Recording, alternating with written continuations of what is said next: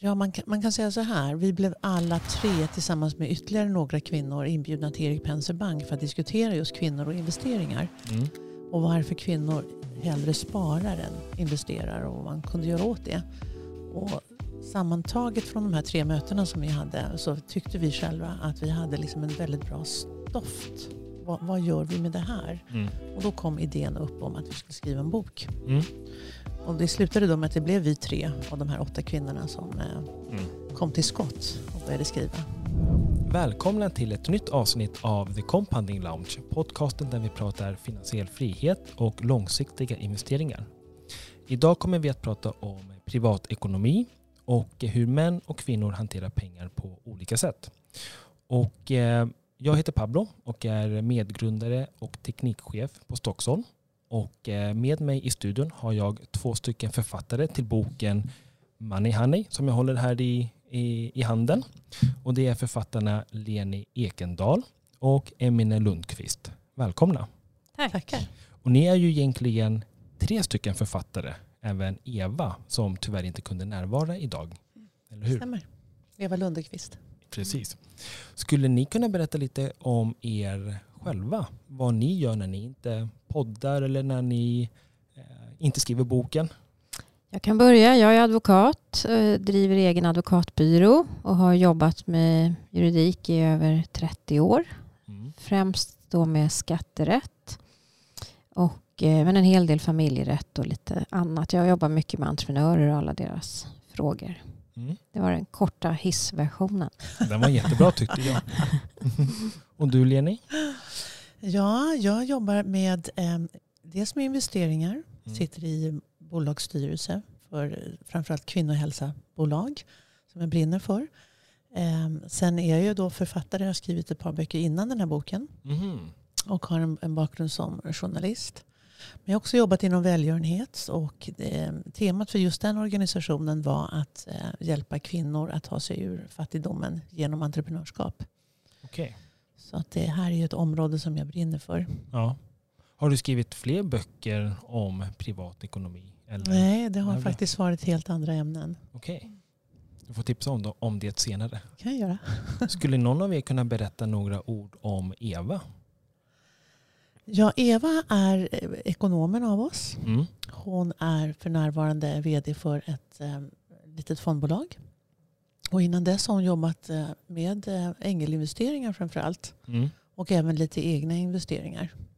Okej. Hissversionen Ja. av Eva.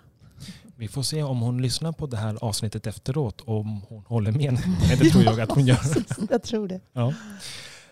Um, vad tänkte jag på? Hur kommer det sig att ni kom på idén att skriva den här boken?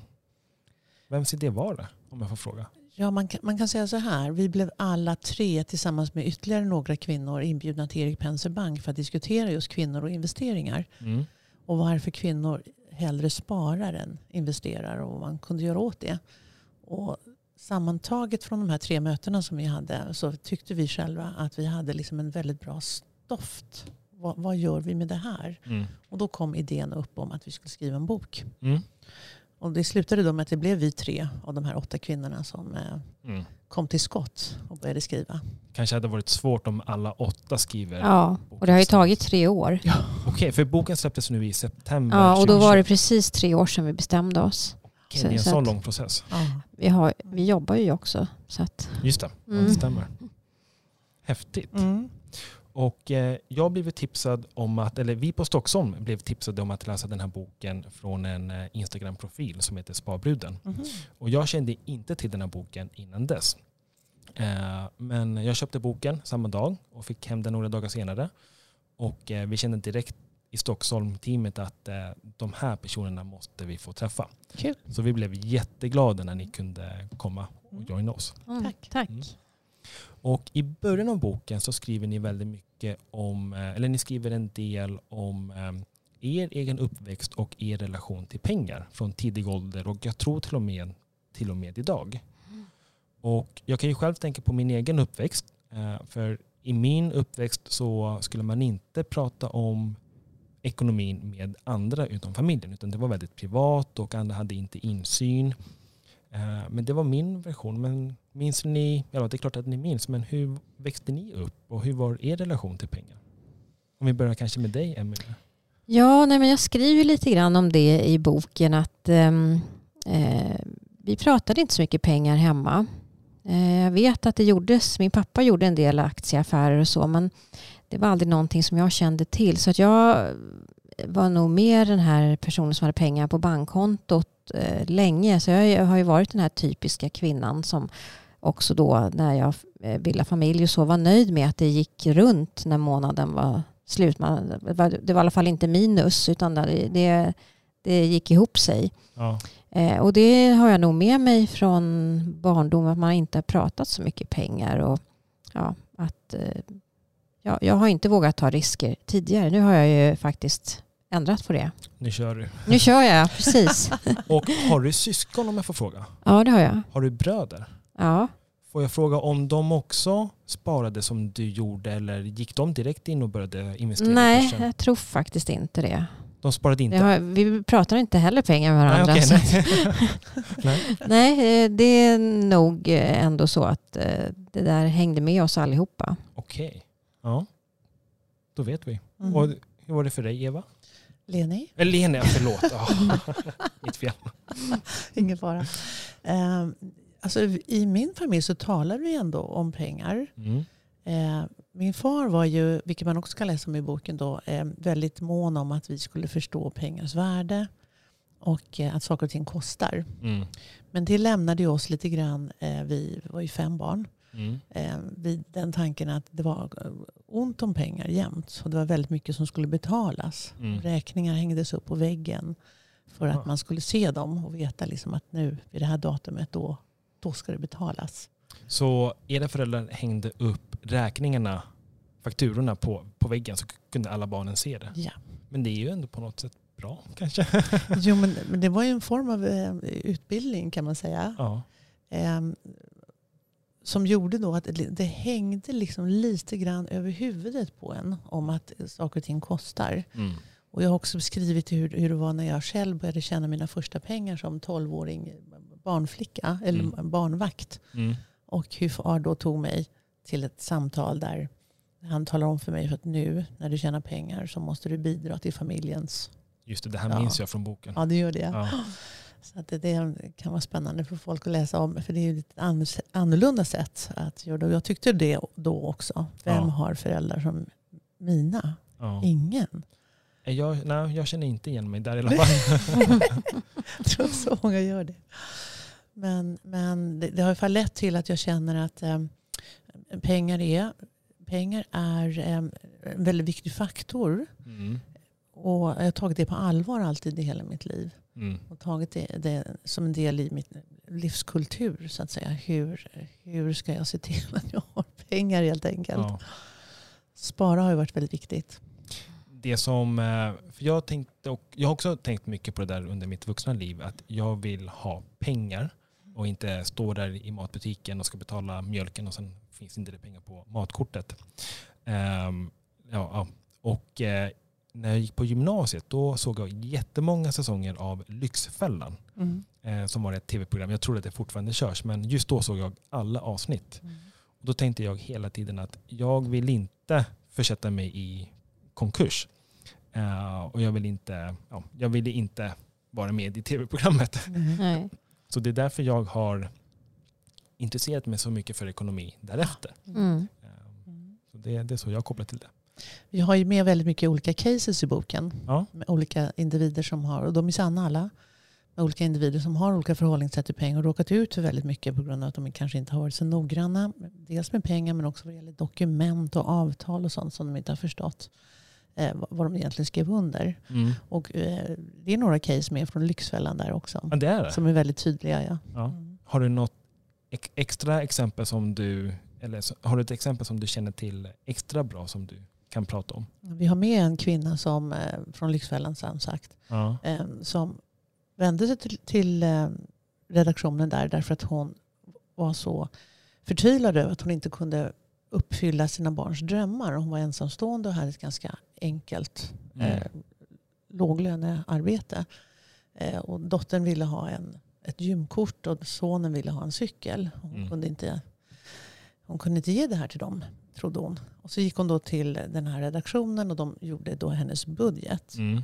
Ehm, och då upptäcker de att allting annat lika så hade hon, om hon bara drog ner på kostnader som hon faktiskt la på sig själv, som råkar vara frisersalong, eh, nagelvård och cigaretter, Mm. så hade hon visst råd att ge både cykel och gymkort till sina barn. Mm. Det var ett otroligt också smärtsamt uppvaknande för henne. Mm. Och det, det är med i kapitlet just om hur du gör din budget. Mm. Därför att det är så viktigt att ha kontroll på vad lägger jag mina pengar på egentligen. Ja. Ja, det är, jag tycker det är superviktigt med budget och vi, hade, vi spelade in ett avsnitt tidigare där vi pratade om hur man gör upp en budget. Och eh, mycket av det kände jag återkopplat till det ni skriver om i Mm. boken. Så ja, det är, det är jättesmart. Vad heter det? Men jag tänkte också fråga, jag försöker vara politiskt korrekt, men i familjen, eh, hade ni mamma och pappa?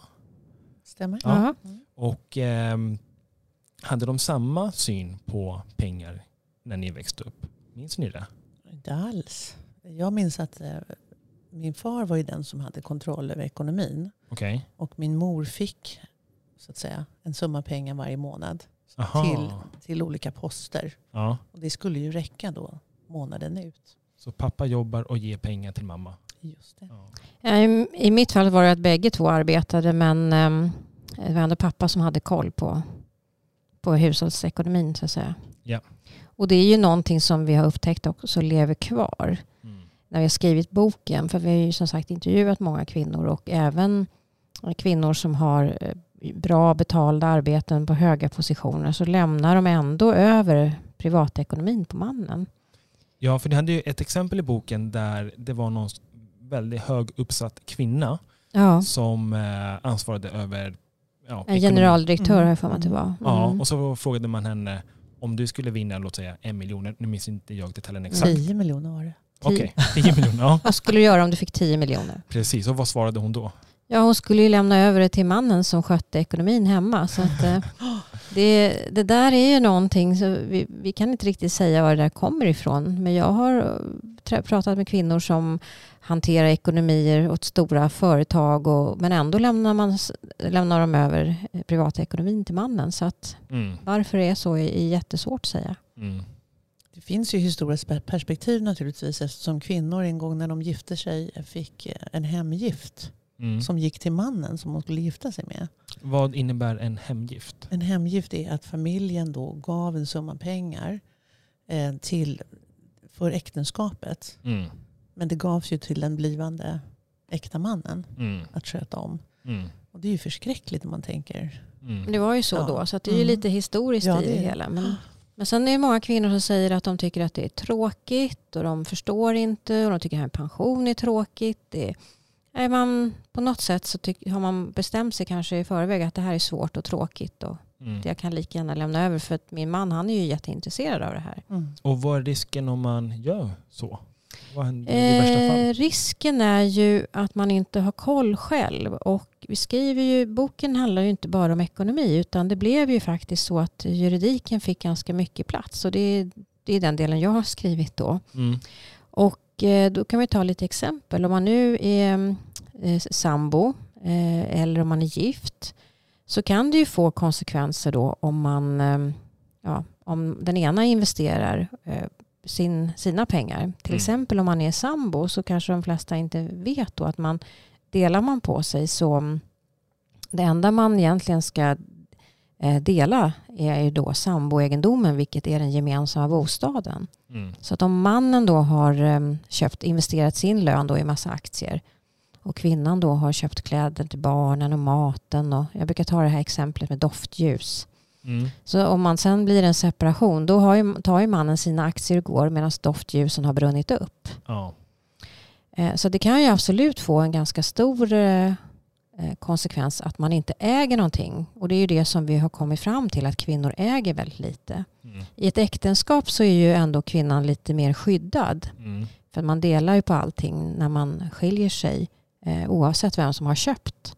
Om det inte då finns ett äktenskapsförord. Och det, finns ju, del- det är lite slentrianmässigt då att om en man driver ett företag ihop med några andra då brukar man skriva sådana här aktieägaravtal där det är ett krav att man ska ha ett äktenskapsförord. Mm. Och då kommer de hem och så skriver kvinnan på det där. Hon har ingen aning om vad hon har skrivit på. Så att eh, eh, det finns ett lite fällor även där i äktenskapet. Men ändå så är det ju så att kvinnan är mer skyddad i ett äktenskap än i ett samboförhållande. Ja. Och i ett äktenskap utan äktenskapsförord. Eller hur? Ja, ett äk- äktenskap utan äktenskapsförord är ju många gånger bättre för kvinnan. Ett äktenskapsförord kan ju vara en, en riktig kvinnofälla också. ja. Och vad borde man göra annorlunda som kvinna? Jag tycker att man... ehm, vi har ju skrivit lite grann om olika karriärval och, och vi har inte lagt några värderingar i om man har valt att vara hemma eller hur man nu har tänkt sig att så. Men man måste ha koll på det juridiska. Mm. Och därför brukar jag ibland uppmana till att även om du är lyckligt gift eller lycklig sambo så fundera på hur vad skulle utfallet bli om det skulle bli en separation eller skilsmässa. Så att Ja. man är medveten om sin situation. Ja. Och det där är ju det som kvinnor oftast eh, tänker liksom, Åh, så oromantiskt. Mm. Nu när vi är så förälskade, nu när vi har en sån underbar familj. Varför ska jag behöva tänka på sådana här saker? Mm. Det är verkligen oerhört viktigt att man vågar se tjuren. Ta tjuren vid hornen. Ni ska, Och, eh, ja, förlåt. Ja, nej men, och fundera över de här sakerna. För det är det som också våra, våra, många av våra case handlar om. Kvinnor som inte har gjort det här och så blir det en fullständig chock den dagen man till exempel Ja. skiljer sig. Eh, och vi har ju flera brännpunkter i livet Mm. Som vi har tagit upp. Och en del av dem är ju då i den första delen av boken som är den som vi kallar för tidslinjen. Och det är ju saker när man fly- flyttar hemifrån eller köper sin första bostad eller blir sambo och gifter sig och skaffar barn och så vidare. De besluten som fattas där är oftast de som man får leva efter sen Mm. resten av livet och som kommer till sin spets. Till exempel vid en separation eller det kan vara ett dödsfall också. Mm. Och det här måste man våga Mm. fundera över lite grann. Det här behöver ju kvinnan ta eget ansvar och ta reda på vad som gäller så att det inte kommer som en överraskning. Nej. Och ni skriver någonting väldigt smart att om jag inte vågar prata med min partner om det här när vi, eh, när vi har det bra, hur ska, det- hur ska vi då kunna prata om det när vi väl ska skilja oss? Då Mm. blir det ju ännu Ja, då är det värre. infekterat och känslor och, och så. Ja. Och man kanske inte är så snäll mot varandra i de Nej. sammanhangen. Så det är därför tycker vi att den här första delen av boken som handlar just om vad har du för förhållande till pengar. Mm. I jämförelse med den sista delen av boken som handlar just om det här samtalet. Att de interagerar med varandra. Mm. För vi kommer ju in i ett förhållande med våra värderingar. Mm. Och om vi då säger att ja, men de här värderingarna kan vi aldrig prata om. Nej. För det är alldeles för obehagligt. Ja. Hur ska det då? Eh, ja, ja, då utesluter man ju varandra från en stor del av ens, av ens eh, fostran Mm. och, och personlighet. Mm. Det vill vi motverka verkligen. Så vi har försökt göra det här samtalet i slutet av boken till ett ganska roligt samtal. Mm. Att eh, hur, hur svarar du om partnern svarar så här när du säger att du vill ta större del av ekonomin? Mm. Just för att få fram den här lite lekfullheten. Och också känslan för att eh, jag kan ta upp det här om jag bara låter det vara en, en process. Mm. Vi kommer inte lösa det vid ett samtal vid middagsbordet. Nej, det går inte. Nej. Utan vi måste börja prata om det här ofta. Vad tänkte du säga? Jag tänkte på att eh, lämna samtalet just nu och Ja. eh, prata lite om kvinnofällorna kanske. Ja, har ni några? Mm, vi har ju uppmärksammat några kvinnofällor. Och en är ju då att eh, kvinnor sparar på sparkontot. Kvinnor är duktiga på att konsumera och spara på sparkonto medan män investerar. Mm. Och investeringar, ja, det har vi ju pratat om att eh, det ger ju betydligt bättre utfall Mm. än vad spara på, på sparkonto gör, bankkontot. Kanske kan prata lite mer om den.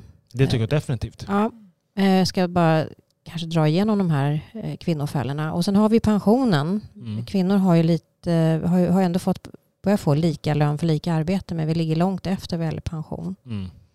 Så det är också en kvinnofälla. Har ni några siffror eller exempel i boken om just detta? Det finns med där att eh, det finns mer statistik om hur, eh, hur stor kvinnans pension är av mannens. Jag kommer inte ihåg dem exakt nu men de finns med i boken. Okej. Mm. Sen så har kvinnor en tendens till att starta enskild firma medan män då startar aktiebolag. Och det är jättesvårt att i en enskild firma eh, bygga upp ett kapital. Mm. Så att, eh, och det är också, man, går en riktigt, enskilda firma riktigt bra så skattar man ju bort det mesta. Mm. Och då är det svårt att bilda om det till ett aktiebolag också. Så det, kan, det, det är en riktig kvinnofälla tycker jag. Men, och sen så skilsmässan som vi har pratat om. Mm. Eh, kan ju vara en, absolut en riktig kvinnofälla. Mm. Med ehm, eh, Med äktenskapsförordet. äktenskapsförord eller separation när man är sambo och i- ja, går Ja. ganska så lottlös ur ja. förhållandet. Någonting som jag läste också var att ehm, även fast man har ett äktenskapsförord där mannen får behålla eh, aktierna eh, i, för, i sitt företag så kan man ju kompensera sin partner genom att eh, kanske privatspara i en, i en pension för sin partner. Mm. Eh, men misstaget som man då gör, rätta mig om jag har fel, är att eh, man gör det i ett, till exempel ett ISK-konto som kvinnan inte har ett äktenskapsförord på.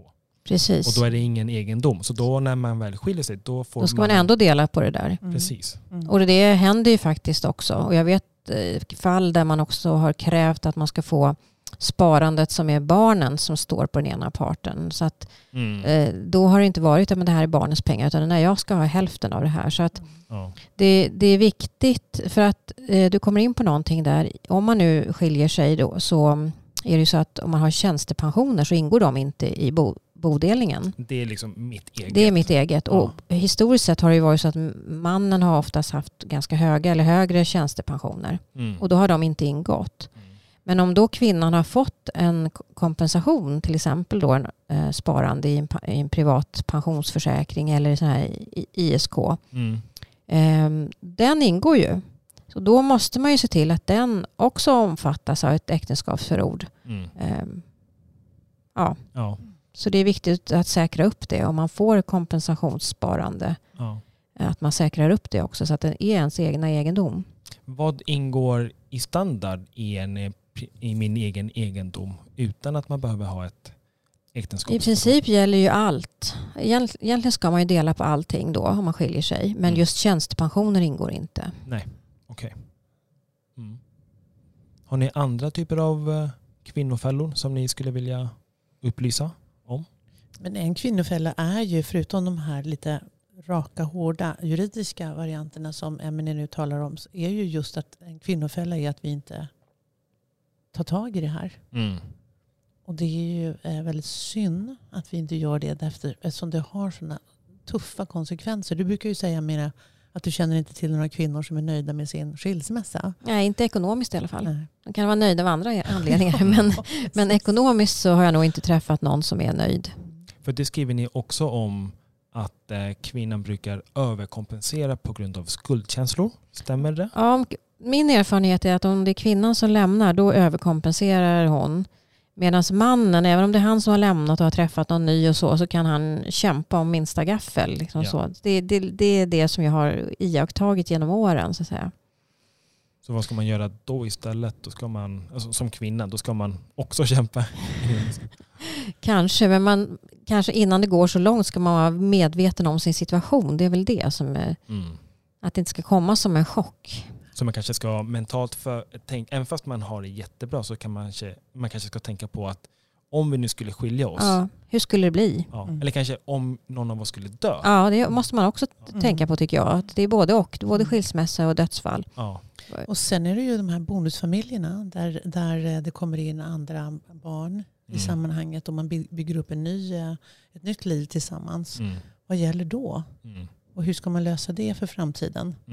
När det till exempel, om det blir en, en ny separation eller en, en, eh, ett dödsfall. I Mm. det fallet. Och som du sa där med dödsfall, sambor är, ärver ju inte varandra. Nej. Och det kan ju bli väldigt eh, chockartat då. Och då blir det barnen som ärver. Då ska man hela tiden ha ja, kontakt med överförmyndare. Och det, ja, det är inte ens egna pengar utan det är barnen som äger pengarna. Så att det, det kan ju bli väldigt knepigt. Ja. Så man kanske behöver köpa vinteroverall eller någonting och så behöver man prata med någon Mm. annan. Ja, inte riktigt så. Men, men det, är, det är ändå begränsningar hur man kan, själv kan använda pengarna. Mm.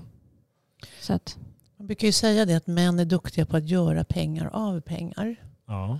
Och ehm, det där måste vi ju ändra på. Vi måste ju också kunna göra samma sak. För det här är ju ingen intelligensfråga. Nej. Det här är en intressefråga. Mm. Så vi behöver väcka det intresset. Och det är det vi hoppas på att göra med den här boken. Att den ska kännas lite lättsam och tillgänglig och lite rolig att läsa. Och ge massa inspiration och känsla för hur gör jag då om jag vill ändra på det som jag nu Mm. har vant mig vid i Mm. mitt liv. Ehm, så därför är den lättsam, kul, fyllda tabeller, cases, olika varianter på de här Mm. situationerna. Så att man också kan skratta lite grann åt Mm. eländet. Så att säga. då kommer vi in på det där Ja. eh, kapitlet. Det är ett ganska stort kapitel som heter Spara, placera och investera. Mm.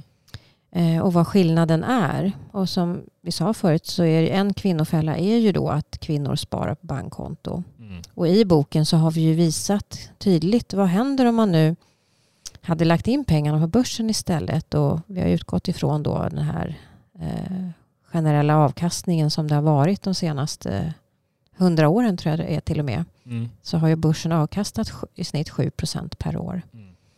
Eh, och visat hur mycket pengar det blir Mm. med ränta på ränta-effekten. Det är jättemycket. Ja, Ja, för att många kvinnor gör ju så att om de inte sparar utan tar ett steg till så placerar de. De sätter det någonstans, kanske i en fond eller ber banken att de ska placera åt dem. Och sen så pratar man inte mer om det. Nej. Så vi vill ju lyfta kvinnorna till att ta ett steg till och vara modiga nog att börja investera. Mm. Och för att kunna våga detta så måste man ju göra sin budget. Mm. Titta, är jag nöjd eh, med det jag upptäcker? När jag börjar, och vad kan jag i sånt fall förändra? Mm. Eh, och för att sen också kunna se hur mycket pengar har jag kvar? Mm. Och det kan ju handla om bara hundralappar. Ja, Men det är bra att börja med det också. definitivt. Och vi har till och med gjort tabeller. Att om du då sparar den här summan pengar i sju år Mm. och bara sätter det på bankkonto. Eller om du gör det mot den här avkastningen som Emelie pratar om. Så är det nästan dubbelt så mycket pengar Mm. som eh, skiljer eh, det här valet som man har gjort då. Mm. Vi har också med ett case där en kvinna gör just det här valet. När hon då ärver sina pengar sätter hon in det på bankkontot. Mm. Och banken ringer och säger, men ska vi inte göra någonting av det här? Och hon blir rasande och säger, ni ska inte komma och ta, ta pengar av mig. För Mm. avgifter och, och så. Utan låt mig ta hand om mina pengar själv. Mm. Och då sitter de där på bankkontot i fem år.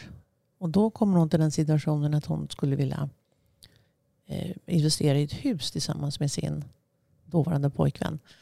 Och eh, där kan vi då se effekten. Hade hon fem år tidigare satt de där i, i en liten aktiefond. Vad hade då, då, hur mycket pengar hade hon då haft vid det här tillfället? Och allt vad hon hade kunnat köpa extra eller vara delaktig i eller investera i för dem, den skillnaden. Mm. Så ett lite roligt, eh, kanske ögonöppnande exempel. Ja, det var ett Ja. jättebra exempel. Innan vi börjar avrunda. ehm, vi har fått en fråga från eh, en av våra följare på Instagram. Och eh, frågan är hur ska man kompensera en partner om ena partnern tar majoriteten av till exempel vabben eller föräldra- föräldraledigheten? Har ni något svar på det? Det har vi. Ja. Vem vill ta det, det, ta det svaret? Jag kan börja. Ja, jag kan Mm. börja med den.